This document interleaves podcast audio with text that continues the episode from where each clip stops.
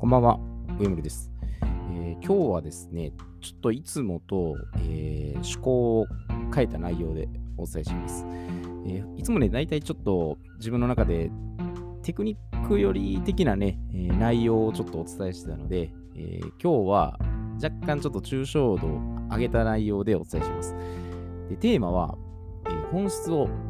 大切にする。えこれをお伝えします。もうね、のっけからこういう言葉の意味そのものがやっぱりちょっと複雑な感じなんで、まあ、やっぱりいやそんな難しいこといいからね、早くなんかこう、秘密の方法とか教えてくださいとかね、言われる方も多いんですけど、えーちょっとこれ意味があって、その理由はね、また最後にこれお伝えします。なぜ今日この内容をお伝えしたかっていうのは、ちょっとじらしちゃうんですけど、えーその理由は最後にまたお伝えします。でまず一、まあ、一個理由としては、あんまりこう、テクニックもね、もちろん大切なんでいいんですけど、やっぱりもうちょっとこう、根本的にね、自分が、まあ、起業家、治療家としてね、えーどういう信念でこう向き合ってるかっていうのを、まあ、お伝えしたかったっていうのもあるんですね。で、話すとだいぶちょっと長くなっちゃうんで、まあ、治療家になる気はなかったけど、でも、ここまでやってるっていうところですね。で、そこで、あの昔ね、剣道もやってたので、まあね忍耐力とかね、タフさっていうのをう身につけたがゆえに、やっぱりこの病院業界でも、まあ、長く持ったんだと思うんですよね。で、なんででも自分が治療家として、もやもやしてるなとかね、なんか違うなっていう、あの葛藤してた時期がすごいあったんですね。なんでだろうっていうふうに思ったんですね。で、でも実際に、私自身がもう、まあ恥ずかしいんですけど、手先がもう、ものすごく不器用で、もう針の穴に指、その糸を通すのにも多分1時間ぐらいかかるっていうぐらいの、それぐらい不器用なんです。そんな人間が、一級のね、免許を持って、実際に患者さんに針打ったり、テーピングしたり、指圧とかね、整体とかやるんで、まあ正直、びっくりもんですよ。けど、実際でも、まあ、これぐらい不器用な人間でも、10年ね、やれるんで、無理ではないんですね。でこれはあの、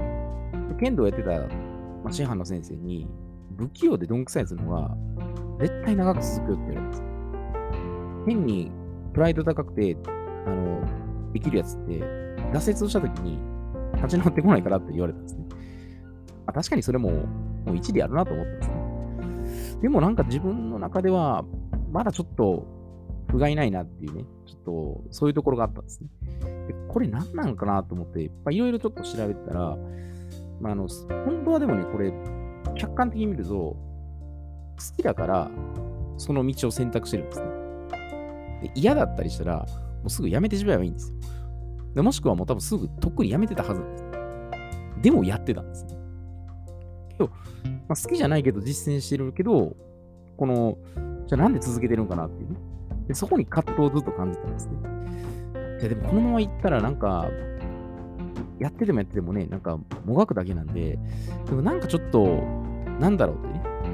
まあモチベーションなのか、まあ、パッションかもしれないし、まあ、とりあえず調べてみないとわからないっていう、私もちょっと、その、なんか探偵チックなところあったんで、いろいろ考察していったんですね。で、ある時に、まあ、ちょっと本、まあでも読んでたんですけど、まあなんか雷が落とされたような、その言葉があったんですね。で、その言葉が、上位は国を癒し、注意は人を癒し、下位は病を癒す。まあ、上位って上の医者、えー注意って、ね、中の医者、で、書いて下の医者って字書くんですね。で、この言葉を聞いたときに、頭がね、金槌以上でなんかこう殴られたぐらいの衝撃があったんですね。で、まあ、意味は、ま上位っていうのはもう、まあお医者さんですけど、まあ思想を持って、まあ、世の中を全体的に俯瞰して、もう根本的な対応ですね。言ったら、病気じゃなくて、病気になる前に手を打って、社会全般の基盤を作る。まあそこに重点を置くっていう、それが上位の仕事なんです。で注意っていうのは、まあ病気の患者さん、患者さんの病気を治すだけじゃなくて、患者さん自身を治すことなんです。だから症状プラスその人の生活背景とかね、習慣とか、まあ、そういうところを改善していくんですね。はいっていうのが、これが多分おそらく今の現代医学そのものなんだと思うんですね。病気を治療するだけのお医者さん、別にお医者さん悪く言うわけじゃないです。中にちゃんと良心的な人もおられます、で。で、患者さんそのものには別に興味はないんですね。症状に興味があるんですよ。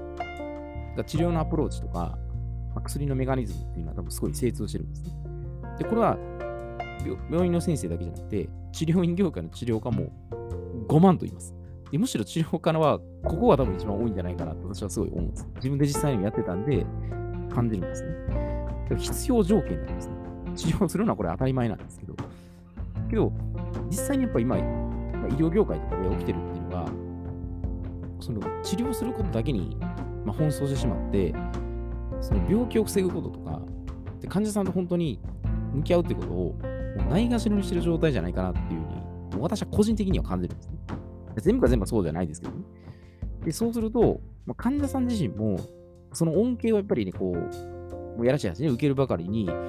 自分で治すっていう意識すらね、放棄しちゃうんですね。まあ、それが多分今の世の中の、そういう、空気、空気とかね、同調圧力の流れなんじゃないかな、ね。自分で思考することを、まあ、放棄してしまうんですね。そうすると病院で、まあ、手術して薬を処方してもらったら、まあ、はい、それでおしまいっていうような風気、まあ、風潮ですね。まあ、これが蔓延してるんです。もっとやらしく言うと、これビジネス的には需要と供給がうまくずり合ってるんで、まあ、変なし、マーケティング的にも成り立成り立ってるんですね。まあ、ちょっとでもこれって、なんか、さすがに不器用な私でも、やっぱおかしいなと思ってたんですね。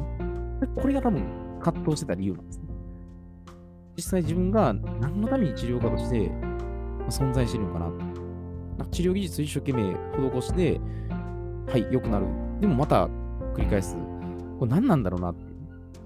て。もともと東洋医学とか、統合医療っていうのが、病気を防ぐために本来やるはずの医学が、今やってる現代医学そのものと、なんか大して変わってないんじゃないかな。変な話、片棒数えてるんじゃないかなっていう。でその現状に、初めてですけど、憤りを覚えてます。悪く言うともう自分が、まあ、病院とかもう製薬会社さんに加担して、もう、クソみたいな治療家なんですね。で、流れでやっぱり業界に入ったというえ、いや、これはやっぱりあんまりにもひどいなと思ったんですね。けど、それは、口で言うのは簡単なんですね。いや、やっぱりでも、治療しないと良くないですよとかね。なんかそれってでも、言ってるだけで、本当は書いたいのに、なんかこう、まさに言ってることやってることが違う。まあ、誠実性がない状態ですね。だから葛藤がやっぱ起きてたんですよ。やっぱり物理技術のね、こう治療とか、それそこばっか提供する、なんか小手先のなんか治療家になりたくないなと。いると思うんですね。なんか自分が治療して治してあげたとね。と上から目線的やかもしれませんけどね。そうなんか承認欲求で自分がすごいと思われたいとね。でそういう治療家も多分、まあ中には多分いてると思うんです。まあ言い悪いは別として、まあ、そういう欲求が多分あるんじゃないかなと。だからやっぱりね、あの物理的なとこじゃなくて、まあ、感情とか精神とかね、魂とか、まあ、本当に全部を見るっていう。で、これがやっぱ全体的な本当の治療なんじゃないかなと。そこにやっぱりフォーカスして、これを、ね、使命と持って情熱やったら、本当に自分の目指したいところが、あ、これだなっていうふうに、ピタッとね、こう、本当にその言葉を聞いて、まあ、重なった瞬間だったんですね。自分自身は、例えば、まあ、中にはね、これ、例えば差別のない世界を作りたいとか、え病気のない世界を作りたいっていう掲げてる方がおられるんで、まあ、私たちは病気にならない、ね、そういう社会を、ま、世界ですね、まあ、作りたいなっていう、こういう、ちょっと大きなビジョンですけど、それをやっぱり根底に持ってたんです。医者ではないんですけど、まあ、治療家とか企業家と企業家として、まあ、上位の心構えで、まあ、なんとかしよう。自分一人のやってることで、まあ、世界に影響力を与えれるぐらいの、そういうふうに磨いていこう。もう物理技術だけじゃなくて、まあ、感情とか精神とかね、全方位からこう見ていく。それが本物のやっぱり、まあ、治療であり、もしくは未病ですね。病気にならない社会そのものを作るっていう、そういうところなんです。でもこれは、正直言っちゃうと、あの、短期的にマネタイズするとか、多分難しいと思います。そういうのを本質をきっちり理解して、分かっていただけるような仕組みであったりとか、そういうコミュニティがないと、これ多分実現するのは正直なかなかちょっと、まあ、前途多難だと思うんです。まあでも多難といっても、もうやらやる使命と、やっぱやらないといけないっていう、今の社会情勢見てたら思いますので、まあ、それは私は信念曲げたくないっていう、そ、そこだけはね、なんか頑固に、あの、アウザのね、引かぬ、こびる、カエル見るじゃないですけど、そそういう気持ちはあるんですね。だから、ペットウェブ役なんかインスタント手法をね、簡単に用意して、はい、解決っていうようなところが正直私はあんまり好きじゃないんですね。嫌悪感を感じるところはあるんです。でもね、マーケティング的には、まあ、致し方ないなと、もちろん感じるところはあるんです。どっかでやっぱりね、限界は来るんで、もうちょっとやっぱりね、えー、やっぱだから両方見たらいいんですね。その短期と長期を両方見て、まあ、必要なところは必要で処置をしつつ、でもやっぱ長い目で見たら、本質をちゃんと追求するところを持っていないと、もうやっぱり取り残されるんじゃないかっていう、ちょっと危機感をね、やっぱりその感じたんで、まあ、今日ちょっとこういう普段の視点とは違ったね、あの私の勝手な、あのー、相当まあ、重いですね、まあ、パッション的なところでちょっと今日はお伝えしたんですね。で、この理由が、ちょっと今日最後に伝えたかったのが、まあ、今日私が、まあ、誕生日だったからです。自分が生まれた年に、そういう使命、天命、まあ、これ先生術では今日、水亀座満月、時間的にはもうすぐなんですね。9時1分か2分だと思うんですけど、まあ、自分の何かを手放すときって言われるんですね。で、その時は、何を手放すかって言ったら、私はもう、まあ、テクニックとかそういう、そういうやり方そのものを捨ててしまおうと思ったんですよ。本数に1本絞って、なんか追求しようと。なかなかちょっと理解しがたいと、ね、思われるところはあるかもしれないですけど、まあ、それやっぱり分かってもらえる人にやっぱ向けてメッセージを発信していたかったっていうところもあったんで、まあ、その誕生日っていうところを節目にね、えー、今日お伝えしました。まあ、まあ、正直言うと、まあ、自分の誕生日っていうのも、まあ、やっぱり生まれた意味っていうのは何か、まあ、ありますし、でやっぱりこう自分がまだ健康でずっと、ね、病気せずにいられるのも、まあ、肉体のね、こう取り組み方とか、肉体年齢が私、あの、20代前半なんです、ね。まあ、年齢を重ねていってますけど、まあ、体脂肪率も、本当は8.5か11かいかないかぐらいなんですけど、ちょっと体重増やしたんで、今、11%ぐらいになってますけど、実際でも、病院にね、お世話になることもなく、自分で元気にね、この体で過ごせてるんで、なんとか、その、病院薬にね、頼らない方法で、なんとかこういう健康をね、本当に心身ともに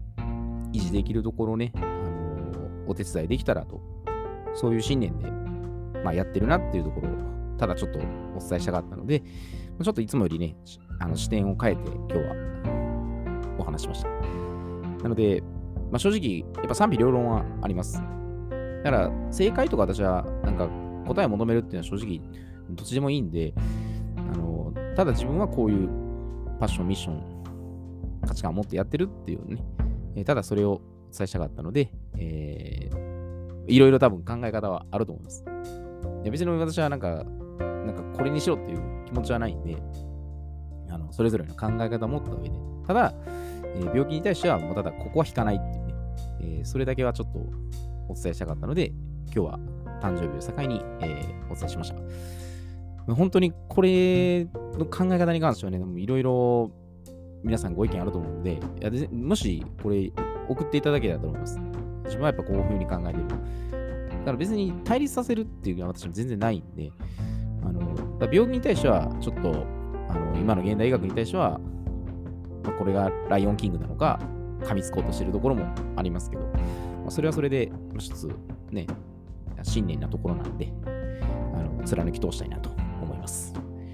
えー、ちょっと今日長たらしくなりましたけど、えー、これで失礼いたします。